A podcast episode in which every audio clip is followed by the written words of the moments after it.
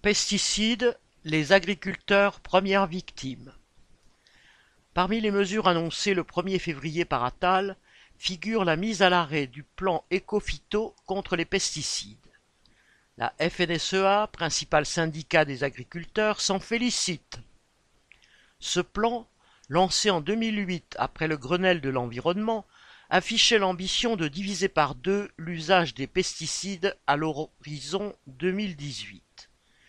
Bien que cette échéance ait été repoussée, Bayer, Syngenta et autres groupes capitalistes de l'agrochimie n'ont pas accepté de se soumettre et ils ont estimé plus profitable de jouer avec la santé de la population que d'investir dans la recherche de produits moins nocifs.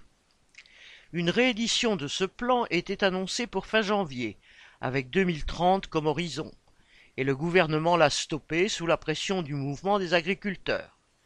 Les groupes capitalistes qui produisent les pesticides n'ont pas besoin de faire des barrages routiers, leurs intérêts sont relayés notamment par les grands céréaliers très influents dans la FNSEA.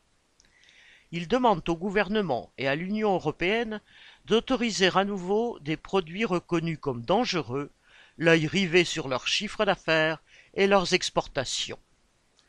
Ces revendications sont reprises par des milliers d'agriculteurs alors qu'ils sont les premières victimes de l'épandage des pesticides.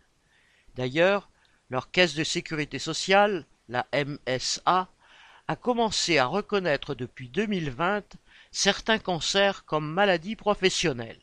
Selon une commission parlementaire de décembre 2023, citation, le nombre de victimes potentielles pour lesquelles il y a une présomption forte de causalité entre la maladie et l'exposition est évalué de l'ordre de dix mille personnes.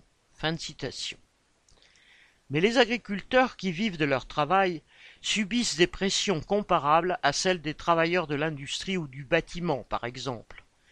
Car comment refuser le risque d'une maladie professionnelle ou d'un accident du travail quand il faut bien gagner sa vie? Et les agriculteurs exploitants ont encore moins de moyens de prendre soin d'eux-mêmes que les salariés, car ils ont pour préoccupation la gestion et le développement de leur exploitation dans le cadre d'un marché mondial où ils sont sous la coupe de sociétés de l'agroalimentaire ou de coopératives qu'ils ne contrôlent pas. Ces préoccupations de petits patrons les maintiennent pour l'instant dans l'orbite de la FNSEA qui place la liberté d'entreprendre au-dessus de toute chose, alors qu'ils auraient tout intérêt à un bouleversement complet de cette logique.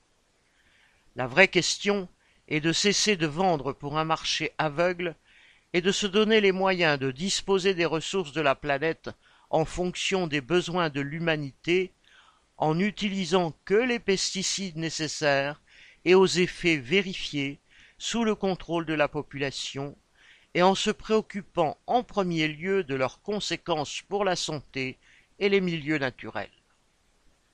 Jean Sandet